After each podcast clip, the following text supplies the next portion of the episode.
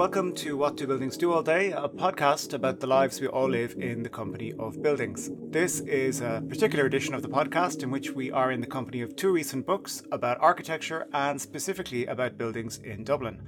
The two books up for discussion today are The Dignity of Everyday Life, celebrating Michael Scott's Busáras, written by Eoin Ó Broin, and photographs by Mal McCann. The book is designed by Stuart Coughlin and it's published by Merrion Press. Our second book is the Dublin Architecture Guide from 1937 to 2021 by Paul Kelly, Cormac Murray, and Brendan Spearin. It's published by the Lilliput Press and it was designed by Eamon Hall. To discuss the books, I have David Capener, who is an architect, educator, and writer, and a lecturer at the Belfast School of Architecture. He himself has just published a book this week as part of Annex, a six person team who made Entanglement, the national pavilion at the 2021 Biennale of Architecture in Venice. The book States of Entanglement Data in the Irish Landscape is published by Actar and it's designed by Alex Singh. Also with us is photographer and educator Noel Bowler, who studied at the Belfast School of Art and is currently a senior lecturer in photography at the University of Suffolk. Noel's photographs, exhibitions, and publications continue to look at the ongoing consideration of the political forces that shape our world, reflected through the organisation of social space. Made over a six year period, Noel's most recent book, Above the Fold, is a series of photographs taken in some of the most respected and recognised newspaper newsrooms from around the world. The book was designed by Robert Farrelly at Post Studio and published by Rare Editions. So, first up, we're going to have a chat about the Dublin Architecture Guide. And maybe, David, you'd start. I mean, we would have thought, I think, by now that Dublin would have had an architecture guide like this already but it seems to be a kind of first edition in more ways than one. Yeah, absolutely right. I mean, I've not seen a book like this that kind of captures a variety of different buildings across Dublin. Not just maybe the kind of greatest hits, but some kind of surprises and some interesting buildings from well known practices who maybe once are well known when they design those buildings. So it's really nice. Since you gave me a copy to review, I've been recommending it to lots of students who I teach. And I think beyond that, it'll be really interesting to architects and non architects alike. Kind of acts a bit like, I suppose, a rough guide to Dublin's architecture. I'm a big fan of the book. How does the book work? I mean, is it structured as a kind of a traditional guidebook?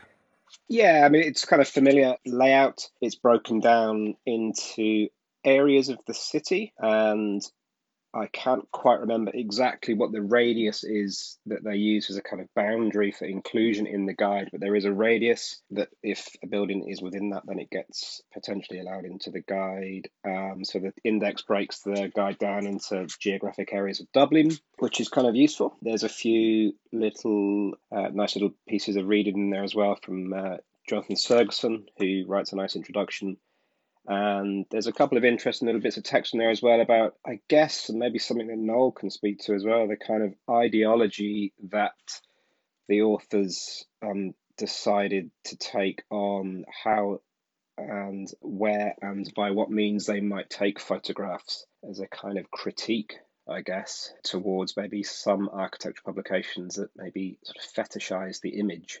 I don't know quite to what extent that has been successful, but that's certainly an interesting point to discuss. Yeah, I mean, I think they, they mentioned that in the opening essay where there was a, a desire, I suppose, to present the buildings as somebody might encounter them today rather than resorting back to archival photographs or even photographs taken when the buildings were complete by the architects when the buildings look shiny and new. I don't know, Noel. Do you have a, a view on that in terms of how the you know the buildings have been portrayed? Because effectively, there's one photograph per building in the book, so they are like these portraits of the building. Yeah, I think that's one thing that I was drawn to with this. This is one of those kind of few books that gives the photographs space to in some way. And what I mean by that is they're not you're getting a nice area of white around the photograph. The text is minimal in size compared to the photograph, or it's of equal size. And a lot of times we see this kind of this kind of design where text competes with photography in some way. I really like it. I like the fact that these are in some ways what I would call kind of living building photographs. You know, I've always had this thing about architectural photography that, you know, David just said there about this kind of over fetishization of the image and post production. And it's showing, it's always showing something to me that it doesn't feel like that a building is lived in. It's showing something kind of structural. And for me, what my interest in this kind of work is always about the living. It's the effect that people have on the place, or effect perhaps that the building has on people, and vice versa. And I think with these images, you do get you get that relationship. You get that relationship that this is kind of a living, functioning building. And David, you mentioned the essay by Jonathan Sergison, and there's a, there's a, also a kind of accommodation or short essay by Dermot Bannon in the book, and then a text by the authors themselves. I mean, how do they start to link or stitch together?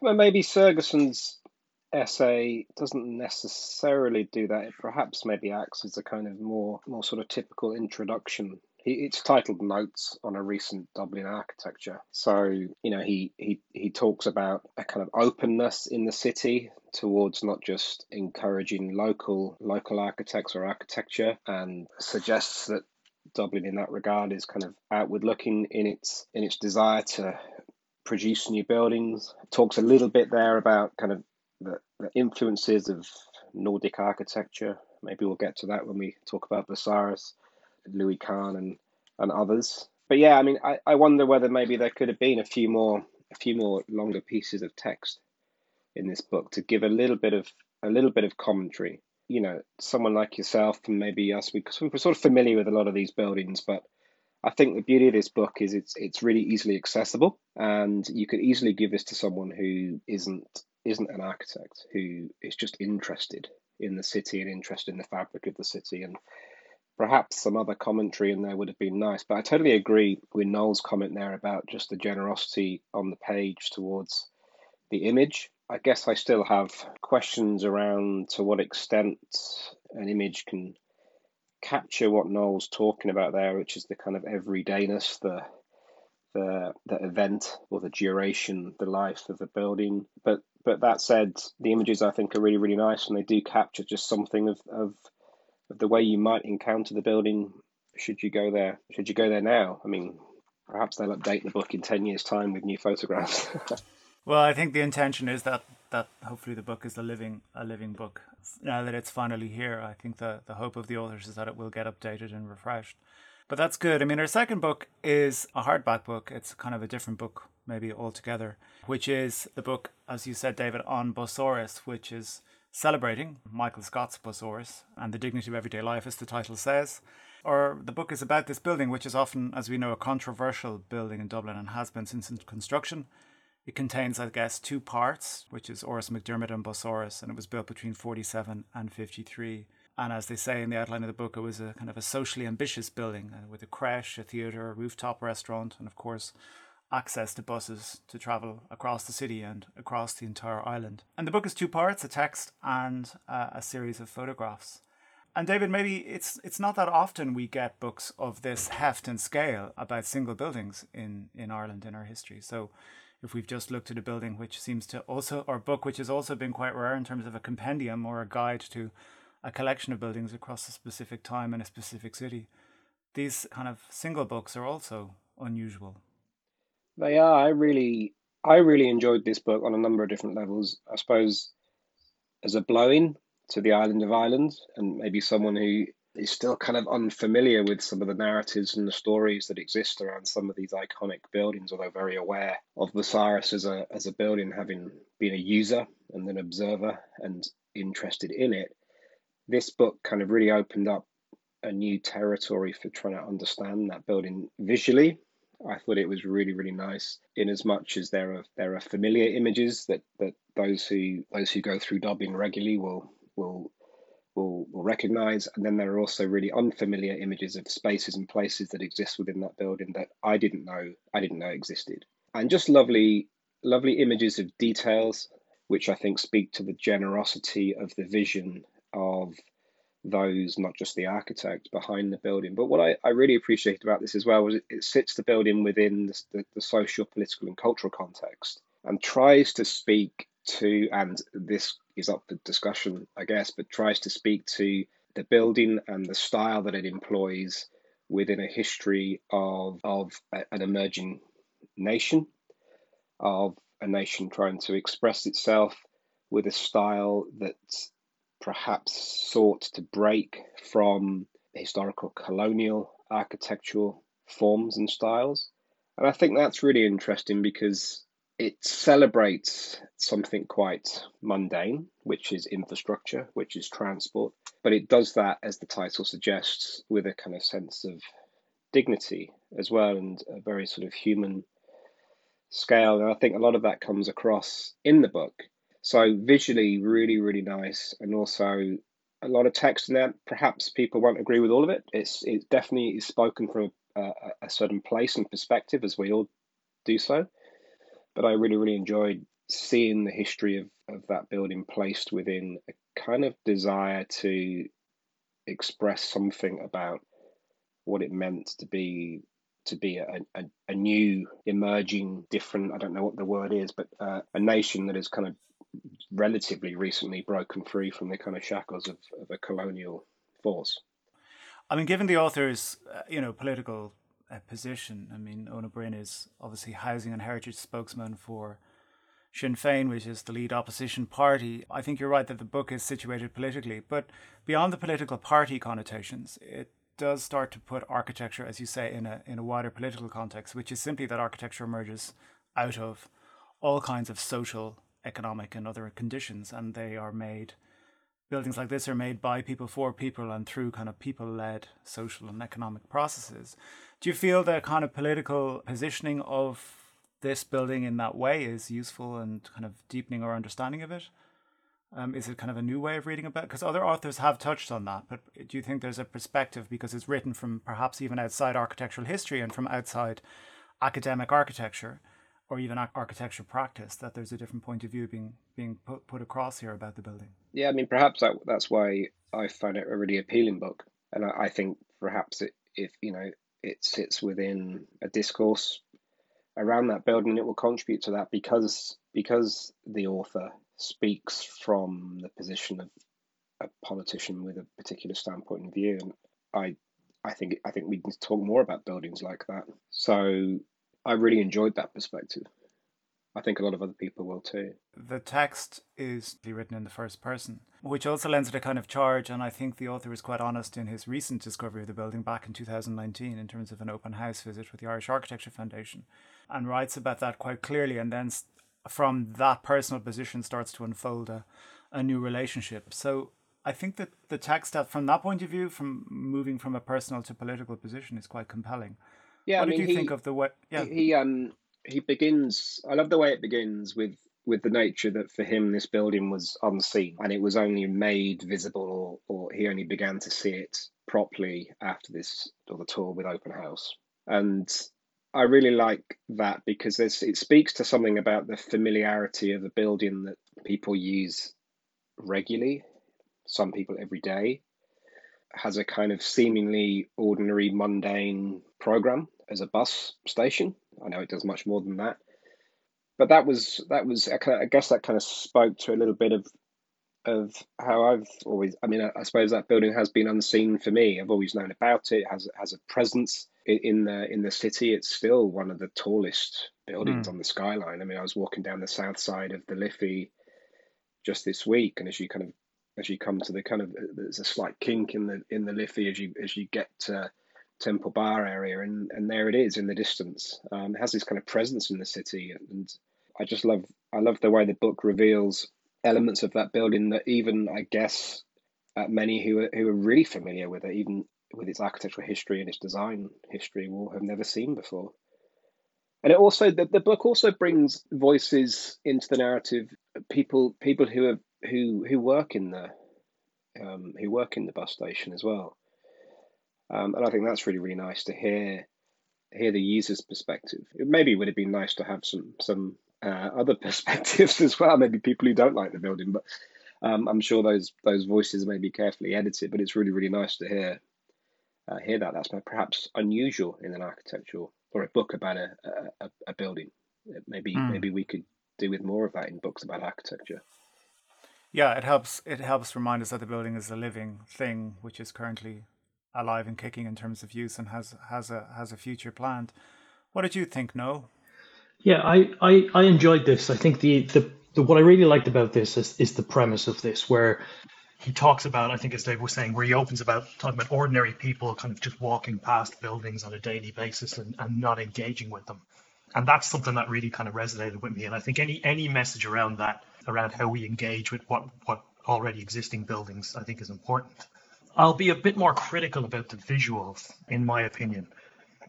For me, there's if we look at the photographic sort of the composition and the layout and editing of this book, there are there's a lot of there's a broad range of photographic styles here. We have the sort of the patiently composed details. We have those super wide exteriors that seem to kind of bend the frame of the building a little bit. We see some sort of classic documentary elements, the, the homeless tent out front to that, and then sort of portraits of people in the building. And for me, it seems a little busy or a little confused visually about what it is it's it's trying to say. And I think this is not this has nothing to do with the mechanics pictures at all. I think it's more it's it's the layout of this. And and for me, I wonder who the audience is in this book or who it was aimed for. You know, I like I like the elements within this book, and I think all the elements are there. I just think the design could have had a reconsider. And I think if you let those pictures seem to be kind of bombarded by text, even the lovely architecture plans as well. There's not much room given to them for a viewer to be able to digest those pictures. And I think that's kind of, I, I feel slightly disappointed in that a little bit. I think that it would have been nice to see McCann engage with that building. The sense I get from the images here is that they were made to support a text and not made to photograph a building or engage with the building in that sense. I'm not sure if that makes sense to you, but that's kind of that's the feeling I get from this. I think one of the challenges around documenting an existing building, particularly one that is, let's call it elderly, and also one that is in need of attention, is that the photographs can either take a position on that and show the building in its current state, but in a way that is not necessarily um, undermining it or critical of the building, or or else sort of point to the deficits of the building. And I know you can kind of take a a personal view on this. My concern with some of the photographs is because of the, the variety of them and because of the, as you say, the way they were laid out. I wasn't quite clear what the photographer's position on the actual building sometimes was. Was this simply a record of things in the building, or was it like here are things which are valuable in the building and we're trying to understand them or give them some kind of context within the the kind of unfolding unseen narrative which seems to be at the back of the book. Yeah, I think that's that's fair and I think one of the one of the things I see with this, if we look look at photography historically, especially in Ireland, it's always played sort of second chair to literature to painting, which you know is fair enough. We we we understand why that is. I think this book mirrors that discussion in some way. That for me, again, the pictures be seem seem to have been delivered as a supporting document, as a text in some ways. Uh, one of the things I always think about was, you know, Photo- photographs as were originally talked about like they were equivalent to a diagram or a map or a piece of information and would not have been considered to have been maybe wrought or crafted or pre-visualized in a way of a traditional work of art would have been. Um, and I think that that perception of that has changed. If we look at the work that comes is being produced by the Gallery Photography and the Library Project, I think we understand photography much more in depth, the reading of photography, and how the visual image is able to stand on its own. And then I, I think for me, the book reminds me a little bit in its design of these kind of old sentiments that the reader isn't allowed, isn't given the room to engage with it too much, and that it's all really about the text in, in this. I I agree. I think the book suffers from maybe a lack of editing of the image as well. It, there's a lot of repetition.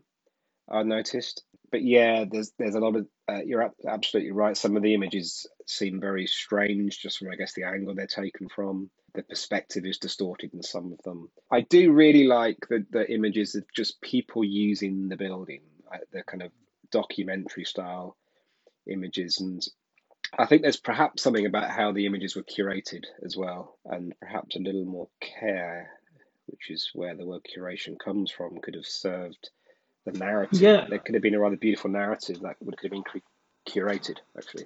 Exactly, and I don't think this is for me. It's it's it's not the fault here of McCann or his images, and I think it, for me it it represents a much larger view of the visual image, especially within Ireland and historically, and how we treat visuals within the book. I mean, our first book there with the guide has has more space, sure, but I still would have liked to have seen each of those buildings had a little more kind of visual conviction, maybe seen the inside of the building, had more time to spend with the building. I, there's always reminds me of in Ken Grant, there's a great quote from a, an essay by Ken Grant called A Seat at the Table, where he says that space portrays those who populate it. And I feel that all the time, especially with the work that I make, but I don't feel that we're given a chance as viewers in this book to be able to engage with the space so we can see who populates it. We're kind of interrupted every every step of the way. Yeah, I I, I think that's really interesting because just flicking through the book here, the, going back to the Dublin Architecture Guide, you can probably count on one hand how many people are in these images. So on the one hand, you have this idea, this this philosophy of wanting to to represent these buildings in a kind of in in the way one might encounter them, which I think is a bit of a ruse, but we can discuss that. But at the same time, these buildings are are still staged in the image quite specifically, and there's very few people in or around these images. So yeah, I'd, I'd be interested to hear your views on that, Noel. The, the, the difference perhaps between the intent of the approach that the, the authors wanted to take with the image and this idea of trying to represent something that is as you would encounter it. Um, to what extent does that sort of ignore the fact that a, an image is always a form of a certain kind of representation that always meets a viewer in a certain way? And surely it's okay to let the image stand as a very specific form of representation rather than trying to replicate or reproduce how one might encounter the building if one was in front of it. Yeah, I think I think that's a that's a fair observation. What I would say to that though is that it's it's about giving giving the viewer time with photographs, giving the photograph space, and it feels to me from this that photographically we don't need people in the picture specifically to say, hey, this is how a person sits at a desk. But what we could suggest is that we see evidence of people in the photographs, that we see coats hanging on the wall, we see pages on a table, we see open doors, we see worn carpets, that we're allowed we're allowed to punctuate the page ourselves with that kind of history, which I, which I think is the point you're getting at too. I, I agree. I think you don't need to sort of pretend in a photo and say, look, this is what somebody would have looked like. But I think we need to give audience a credit too in the reading of imagery and to say, look, we can now unpick details and layers within a photograph to give us a better idea of maybe the use of this building, maybe what kind of people do we think came through here. And as you say, that's not going to be a kind of a, a fact or a science because everybody who reads the image will see something slightly different based on their own preconceptions and ideas. But again, I think that gives that gives the building itself via the image also a bit of life or a shelf life in, in some ways. I think perhaps on that point it is to McCann's credit that the photographs used, as David has already pointed out, and you have too, Noel, are so populated and so evident of the building in use and the traces of time and, and wear and tear are, are so explicit. I mean, one one point on, on the titling of the book, which I think slightly confuses me, is the celebration and the attribution of the book to one person, which is to directly to Michael Scott.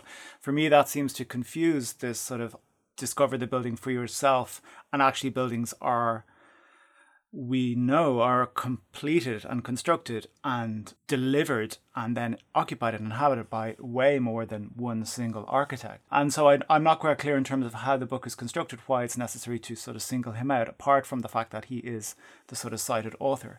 But there seems to be potential in the way that certainly O'Brien has presented his essay to think, well, actually, this building is not down to one person. It belongs to all of us, and therefore the authorship of it should also be attributed somehow to the city and to the politicians and to. Yeah, I, I think that's... I I read I read the book as doing that. Actually, the philo- the sort of philosophy section at the end definitely speaks to people like Patrick Scott yeah. and a, a, number of the artists who contributed, as well as some of the sort of uh, political impulse and will that was needed and that, that took place to see the building through a number of difficult stages. And yeah, it, it speaks to their influences as well, which I think is kind of interesting. It tells a little story of how they visited Scandinavia, but also how they visited the, the British festival as well, which I, which kind of struck me as as as kind of interesting, but but a move that also speaks to this narrative about architecture or or, or kind of a sense of national identity um, being expressed through through architecture and a certain style of architecture as well, which I guess speaks to the moment that these buildings were constructed in technological advances, but also ideological advances, philosophical advances around how architecture can speak in a moment of post trauma or post empire in kind of clean lines. So I read the books like I don't know. I, I I felt there were these other voices in there. No, I mean it's the it's the title more than the actual content. That's what I mean. It's just maybe maybe it's a it's a very particular point. But the one of the things that has emerged in kind of wider architectural critiques of buildings is the is a move away from the single attribution of of them to a, a single author, simply because it's just not true. But I agree. I think in the book it is elaborated on, and I think it's part of the this wider political question of what a building is. It's actually a, a collective endeavor across many sort of strands and factors of society. One of the one of the great things about both of these books is is their accessibility. I think accessibility creates potentially some slight confusion for me about who the who the audience is, and if there is a confusion like that, it means that some of these elements in the book don't work as cohesively potentially as they should. I think the elements in the book are really nice. I mean, with McCann's work, I do really like. I think for me though, it was it's the assembling of all these elements that I think I think could have been potentially slightly different, or already I like to have seen, but without seeing kind of a wider edit of the work at all, or any of those decisions. Then sure, who who am I to say? I like with I like where the book is positioned too. I, I don't think we can separate O'Brien's politics from the book for obvious reasons, but I think he speaks to a different audience as well than a photographer or than an architect. And I think that can only be a good thing. Between both of these books, I think for me on a simple level, they represent a checklist for the every ordinary, everyday person to see what our city has to offer and to see what we need to keep or what we need to keep an eye on. And that's that's a really good point actually to raise about the Dublin Architecture Guide. I think I can't remember where it is in the book, but the authors state that that one of the criteria for buildings inclusion, other than other than whether it was in this radius that they define or within the, the, the time frame 37 to 2021, was that the building should be accessible at, at the very minimum from the street to the public, but actually many of the buildings they claim, I guess, other than the private houses and uh, and what have you, but many of the buildings are actually accessible and can be experienced beyond the facade. Having said that, it does go back to your point, Noel, as to why most of the images in the book are simply just facades or ex- external views.